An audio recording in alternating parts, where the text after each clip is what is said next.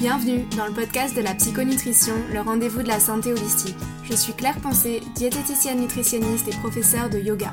Ce qui m'intéresse, ce n'est pas uniquement ce que vous mettez dans votre assiette, mais de vous aider à retrouver une relation saine et sereine avec votre corps et la nourriture. Dans ce podcast, je partage plein d'idées utiles et concrètes pour vous aider à atteindre votre poids idéal sans frustration ni régime et gagner confiance en vous. Si ce n'est pas déjà fait, abonnez-vous pour ne pas manquer les prochains épisodes et bonne écoute.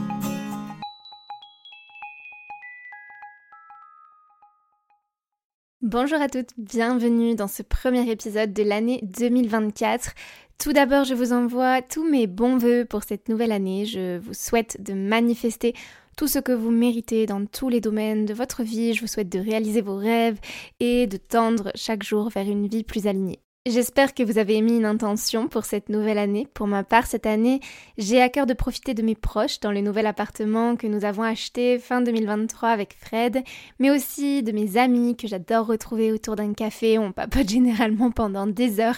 Et côté nutrition santé, je souhaite vraiment confectionner plus de produits moi-même.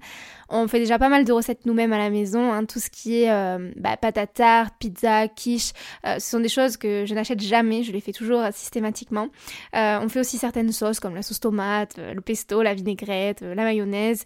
On fait certains bouillons, Fred fait même les pâtes de temps en temps. Mais cette année, j'ai envie d'aller plus loin, on va dire un cran plus loin, en réalisant notamment ben, mon pain au levain naturel que j'ai commencé d'ailleurs euh, le 1er janvier. J'ai commencé mon, levain euh, le 1er janvier pour, euh, pour symboliser cette résolution pour, pour l'année 2024. Et d'ailleurs, vous êtes nombreuses à suivre les aventures de mon levain sur Instagram. J'ai aussi envie de confectionner d'autres produits de boulangerie comme la babka, la focaccia, les bretzels, tout évidemment au levain naturel. Et puis j'aimerais aussi me lancer dans la confection de raviolis maison, de bouillon de cube maison, euh, de ketchup maison, enfin bref, tout ce qui est industriel et qui traîne dans les placards. Euh, et par industriel, on s'entend, hein, euh, ça reste acceptable d'en consommer de temps en temps, mais j'aimerais à mon niveau pouvoir le remplacer par du fait maison. Donc voilà, mon intention pour cette année, le but étant de consommer des produits bruts, sans additifs et surtout d'un point de vue énergétique, de pouvoir y mettre de l'amour. Euh, on peut dire ce qu'on veut, moi je suis convaincue que dès lors qu'on cuisine avec le cœur, soi-même, on infuse de l'amour dans ses préparations et votre repas est métabolisé tout autrement par votre corps. Pour bien commencer l'année, je tiens aussi à vous remercier du fond du cœur pour votre fidélité sur le podcast. J'ai commencé le podcast de la psychonutrition en février 2023 et nous avons atteint plus de 20 000 écoutes en fin d'année, presque 21 000. Et c'est juste incroyable, je prends énormément de plaisir à produire ces épisodes, donc quand je vois ces beaux résultats, ça me motive vraiment plus encore à continuer. J'en profite pour vous dire que ça me ferait très chaud au cœur si vous preniez le temps de noter le podcast sur votre plateforme d'écoute et mieux encore, de me laisser un commentaire sur Apple Podcast. C'est un geste très simple qui permet vraiment d'étendre la visibilité du podcast et de soutenir mon travail pour l'aider à perdurer. Donc si le podcast vous plaît, je vous serai infiniment reconnaissante de lui laisser une petite note 5 étoiles ou un commentaire. Donc après cette longue introduction, j'avais envie d'aborder dans cet épisode un sujet un peu particulier. J'entends régulièrement des idées reçues sur l'alimentation intuitive et dans cet épisode, j'avais envie de vous rappeler ce qu'est et surtout ce que n'est pas l'alimentation intuitive. L'alimentation intuitive, c'est un peu mon créneau, c'est ce vers quoi j'invite mes patients à tendre et c'est pour moi l'alimentation la plus équilibrée qui existe pour autant, je vois aussi trop de personnes qui font l'erreur de croire que manger intuitivement, c'est manger tout ce qu'on veut quand on veut. Je ne dirais pas que c'est totalement faux, mais c'est ce genre d'affirmation qui, pour moi, peut euh, amener à des dérives, à manger n'importe quoi. Donc sans dire que c'est faux, je dirais plutôt que c'est réducteur de dire ça, et au programme de cet épisode, je vais justement vous expliquer pourquoi l'alimentation intuitive ce n'est pas manger tout ce qu'on veut n'importe quand et surtout comment adopter une alimentation intuitive, peut-être plus consciente, de manière efficace et saine pour vous. Et pour cela, je vous parlerai d'un concept japonais qu'on nomme le shuari et qui retranscrit parfaitement bien les trois étapes pour maîtriser ce sujet. Tout d'abord, l'alimentation intuitive, qu'est-ce que c'est? Elle consiste simplement à manger sans restriction en écoutant les signaux de son corps.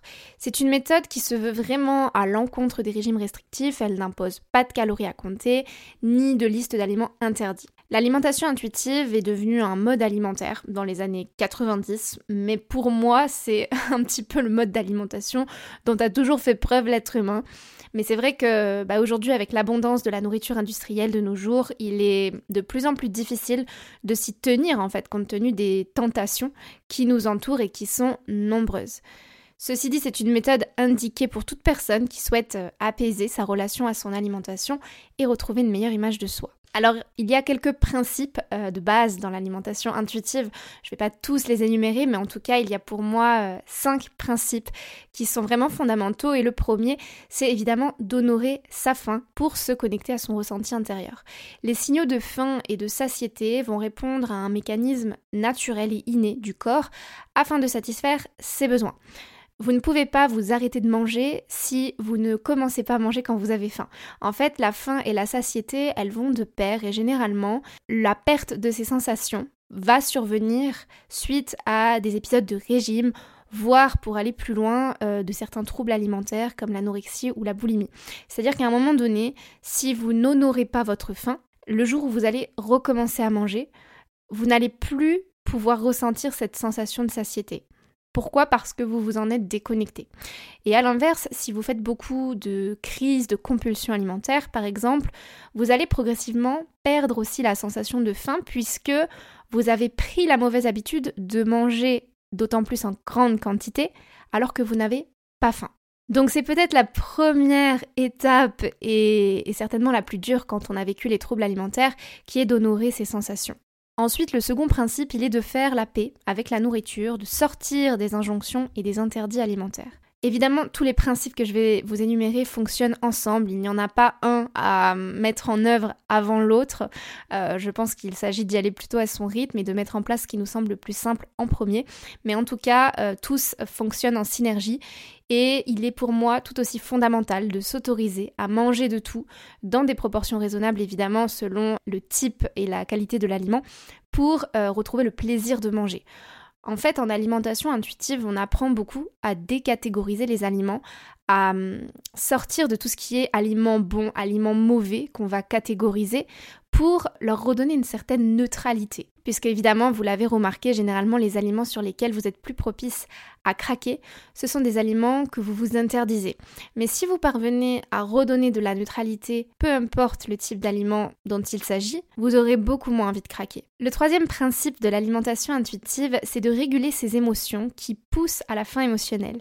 Tous les aliments réconfortants, qui évidemment sont souvent gras ou sucrés, n'ont pas pour rôle d'apaiser des émotions inconfortables. Et ça, c'est hyper important de le comprendre. L'objectif, il va être de trouver d'autres moyens plus sains d'apaiser vos émotions sans passer par la case nourriture puisqu'elle n'a pas ce rôle. Et elle ne pourra d'ailleurs jamais combler une carence émotionnelle. Le quatrième principe, selon moi, c'est d'être bienveillant envers son corps et d'apprendre à s'aimer. C'est peut-être finalement la première étape pour commencer à mieux s'alimenter puisque vous le remarquerez généralement, on mange mal parce qu'on ne s'aime pas. Si vous apprenez à vous aimer, vous aurez naturellement envie de bien vous nourrir. C'est assez logique en fin de compte. Et enfin, le cinquième principe selon moi de l'alimentation intuitive, il est de prendre soin de sa santé de manière holistique sur un plan plus large. Il s'agit vraiment de comprendre que chaque aliment possède une énergie selon sa qualité, sa provenance, son mode de production, etc. Et donc on ne peut pas s'arrêter simplement à ce qu'il y a dans notre assiette. Les énergies, elles sont subtiles, elles ne se voient pas, mais pourtant elles sont bien là et elles influencent votre santé. D'autre part, l'alimentation n'est qu'un fragment de ce qu'il faut mettre en place pour atteindre la pleine santé, et je vous ferai peut-être un jour un épisode sur euh, ma routine quotidienne pour me sentir bien. En attendant, comprenez bien que bien manger ne suffit pas. Les émotions sont en amont de la matière, c'est une phrase que je vous répète souvent, donc apaiser votre mental doit être votre priorité. Vous pouvez le faire en pratiquant la méditation, en sortant marcher en nature, en vous exposant au soleil, en passant du temps avec vos proches, en vous offrant un massage, en lisant un livre, en dansant, en écoutant de la musique. Les possibilités sont multiples, le tout c'est de faire quelque chose qui vous procure du bien-être. Et ça, j'insiste là-dessus, euh, je pense que vous pouvez adopter la meilleure alimentation possible si vous n'êtes pas bien dans votre tête et si vous le faites euh, par contrainte ou parce que vous avez intellectualisé la nutrition, je pense que vous ne pouvez pas atteindre la pleine santé. Vraiment, cette vision holistique de la santé et du bien-être reste incontournable pour moi et je considère vraiment la nutrition comme un simple fragment de tout ce que l'on pourrait mettre en place pour être heureux et aligné dans sa vie. Je me suis rendu compte personnellement, plus j'avance dans ce domaine, de l'impact de l'énergie des aliments sur le métabolisme et la santé. Certains aliments dits lourds sont reliés à la terre. Je parle notamment de la viande, des produits industriels, des matières grasses, et ce sont des substances qui vont vous ancrer. A l'inverse, d'autres aliments dits légers sont reliés au ciel. Vous avez les légumes, les fruits, les infusions et les élixirs de plantes, et ce sont des aliments qui peuvent vous aider à apaiser votre esprit ainsi qu'à élever votre conscience. J'avais entendu parler de cette notion pour la première fois dans le livre euh, Le miracle de la détoxination du docteur Robert Morse, et il fait la distinction dans son livre notamment entre les aliments pourvus d'énergie morte et les aliments riches en prana, qui est l'énergie vitale selon l'Ayurveda. En d'autres termes, vous ne pouvez pas vous sentir bien dans votre corps ni vous élever spirituellement si vous vous nourrissez en majorité d'énergie morte. Personnellement, je suis un peu moins catégorique et je trouve qu'encore une fois, raisonner ainsi peut comporter des risques de dérive. C'est comme pour tout. Hein. Toutes les règles sont bonnes à prendre, mais à partir du moment où on commence à en faire une obsession, c'est là que la dérive commence. Je pense notamment à la diabolisation des produits animaux sous prétexte que ce soit des aliments lourds alors que les régimes végétariens ou végétaliens peuvent avoir de terribles conséquences sur le métabolisme de certaines personnes. Dans tous les cas, vous avez besoin des deux, ancrage et élévation spirituelle, pour être centré. Dans la nutrition, je raisonne de la même façon. Trop de produits animaux, de sucre, d'aliments industriels vont vous alourdir et stagner votre énergie. Mais si vous manquez d'ancrage, vous risquez alors de devenir un peu trop volatile, d'être un peu trop dans les émotions, pas assez dans la raison et de faire des choix pas toujours judicieux. L'idée, c'est de créer sa réalité, de devenir le maître de sa vie, et pour ça, vous avez besoin d'être centré, ce qui signifie le juste équilibre entre l'ancrage et la spiritualité. À ce moment-là, vous êtes dans le cœur et vous pouvez faire des choix justes qui vous conduiront vers une vie alignée. Je vous rappelle d'ailleurs que seul le cœur et non l'ego dit la vérité. On le voit au niveau des sept chakras, le chakra qui se situe au centre du système énergétique et qui symbolise la connexion entre les chakras terrestres, donc racines sacrées et plexus solaire, et les chakras spirituels de la gorge, du troisième œil et couronne c'est le chakra du cœur. C'est vraiment celui qui est au centre. Et je vous rappelle par ailleurs que la couleur de ce chakra, c'est le vert. Et en alchimie, le vert symbolise la connaissance des choses cachées, ce qui pourrait être aussi la réponse aux grandes questions de l'existence. Alors je suis partie un peu loin, mais il me paraissait quand même important que je vous fasse part de cette vision qui est indissociable de la nutrition pour moi. C'est aussi ce chemin vers une vision peut-être plus éclairée qui m'a permis il y a quelques années de me libérer des troubles alimentaires. Le fait de sortir progressivement de la matière et de m'ouvrir à des notions plus subtiles, moins palpables, m'a ouvert à quelque chose de plus grand et m'a par ce biais aidé à avoir la foi en ma guérison et en la création d'une vie qui m'inspire parce que je souhaite être aux commandes de ma vie, dans la mesure du possible, hein, si je tiens compte euh, de ma destinée. Et la nutrition n'est peut-être que la première étape pour y arriver, en tout cas selon moi. Maintenant, pour en revenir euh, à cette méthode de l'alimentation intuitive, il faut aussi savoir qu'elle possède ses limites. Puisqu'elle repose sur le fait d'écouter ses sensations alimentaires, il arrive parfois que l'on n'arrive plus à ressentir ces sensations de faim et de satiété, notamment après une période d'anorexie ou de boulimie prolongée. Aussi, manger intuitivement ne veut pas dire manger sans connaissance. Au contraire, bien manger, ça s'apprend, et c'est précisément là qu'intervient le concept du chouari dont je vous ai parlé au début de l'épisode. Ce concept, il s'applique dans tous les domaines, que ce soit nutrition, business, développement personnel, le couple, l'amitié, et vraiment, il a changé un tas de choses dans ma vie. Ce concept, il est simple. Il distingue trois phases dans le processus d'apprentissage et la maîtrise d'un art, quel qu'il soit. Donc pour prendre euh, notre exemple, on va dire l'art de bien se nourrir pour répondre aux besoins de son corps. Donc la première étape du chouari, c'est le chou. La deuxième, c'est le a. La troisième, c'est le riz. Chou, ça veut dire suivre les règles. C'est la première étape. Avant d'être intuitif dans votre alimentation, vous devez passer par une phase d'apprentissage. Vous devez comprendre votre corps, votre métabolisme, son fonctionnement et ce qu'est aussi une bonne diététique. Dans la tradition, cet apprentissage se fait auprès d'un guide qui est déjà passé par les trois étapes. En d'autres termes, il s'agit d'apprendre les fondamentaux qui constitueront un socle de connaissances de base indispensable pour vous émanciper par la suite. La deuxième étape, c'est le A, c'est comprendre les règles. Au fil du temps, et de tout ce que vous avez appris, vous commencez à remettre en question ce que vous apprenez et à distinguer les limites de ces enseignements. Vous distinguez également les particularités de votre métabolisme et ce qui fait que certaines règles ne sont peut-être pas applicables sur vous ou le sont d'une manière différente. C'est cette fameuse phrase qui dit que ce qui est sain n'est pas nécessairement sain pour vous.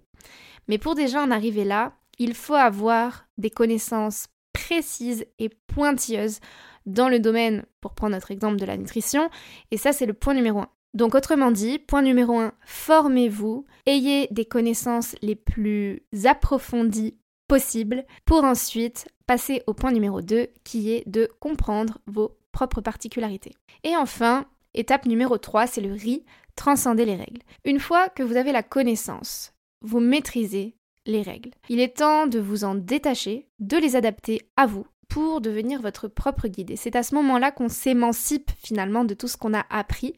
Il vous appartient donc d'adapter tout ce que vous avez appris, en connaissance de cause bien sûr, selon votre propre notion de l'équilibre. Cette étape nécessite généralement des années hein, de tentatives aussi et d'échecs pour aboutir. Donc le meilleur conseil que je puisse vous donner, c'est de vous éduquer auprès de ceux qui ont réussi avant vous. Vous éviterez de commettre des erreurs et vous gagnerez beaucoup, mais vraiment beaucoup, de temps précieux. Et je pense que j'insisterai là-dessus d'ailleurs, sur cette troisième étape, transcender les règles, qui se fait finalement, selon moi, au fil de l'expérience. On ne peut pas transcender des règles qu'on n'a pas intégrées. Il y a en fait dans, ce, dans ces trois étapes du processus d'apprentissage l'intégration. Au tout début, on va apprendre, on va comprendre, mais tout ça, ça va se faire au niveau mental.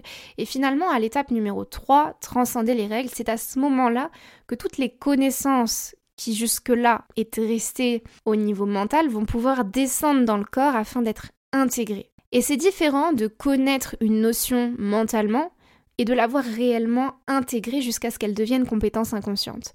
C'est pour ça que cette troisième étape, elle prend énormément de temps et nécessite beaucoup d'expérience pour y arriver, tout simplement parce que c'est un processus et hum, parfois on ne décide pas forcément de la longueur du temps que ce processus va prendre. L'intégration, c'est vraiment quelque chose qui, selon moi, se fait grâce à nos expériences. Une fois que vous avez acquis ces trois étapes, alors vous êtes pleinement à l'écoute de vos sensations alimentaires, pour la simple et bonne raison que vous êtes dans le cœur. Vous écoutez votre cœur et non votre ego. Vous agissez par amour et par intuition, et non plus par peur ou selon un raisonnement logique de votre mental. Alors je serais curieuse de savoir si vous cochez ces trois étapes ou sinon où est-ce que vous en êtes. En tout cas, si c'est le cas, bravo à vous. Et si vous pensez avoir besoin d'un coup de pouce ou de l'aide pour mieux vous connecter à ces sensations alimentaires et vous libérer de vos troubles alimentaires, mon programme TCA Transforme tes croyances en armes est là pour vous accompagner dans ce processus d'apprentissage et de réconciliation avec votre corps et votre assiette. Au fil des 14 vidéos que contient ce programme ainsi que des livrets d'exercices et d'introspection, on parcourt ensemble les trois étapes du Chouari. Avec mon programme, vous allez notamment apprendre la méthode pour sortir de la matrice des chiffres et des calories, vous connecter à vos vraies sensations alimentaires, donc celles qui viennent du cœur, et manger ce que vous voulez tout en régulant votre poids. Vous apprendrez les 5 étapes pour faire le deuil de votre passé, pour retrouver votre autonomie affective et vous épanouir dans votre alimentation, mais aussi comment vous reconnecter à votre intuition pour adopter une alimentation consciente qui répond à vos vraies valeurs, qu'elles soient matérielles ou spirituelles. Vous aurez également mon plan d'action pour stopper l'engrenage des compulsions alimentaires dont j'ai personnellement souffert pendant des années et qui ne m'affecte plus aujourd'hui, ou encore comment dire non sans culpabiliser pour vous choisir, faire de vous votre priorité numéro une et vous décharger de vos kilos émotionnels. Alors ceci n'est bien sûr qu'un aperçu de ce que je vous propose dans le programme, en tout cas s'il vous intéresse, le lien est dans la description de cet épisode. N'hésitez pas aussi à m'écrire à contact.claireponcé.com ou sur Instagram si vous avez des questions au sujet du programme. J'espère que cet épisode de podcast vous a plu. Je vous réitère tous mes bons voeux pour cette année 2024. Je vous rappelle aussi de me laisser une petite note ou un commentaire sur Apple Podcast ou Spotify si le cœur vous en dit. Quant à moi, je vous retrouve la semaine prochaine pour un nouvel épisode. Prenez soin de vous. Si cet épisode vous a plu, n'hésitez pas à le partager sur vos réseaux sociaux, à me laisser un commentaire sur Apple Podcast ou un avis 5 étoiles sur votre plateforme d'écoute préférée. Je vous dis à bientôt sur le podcast de la psychonutrition.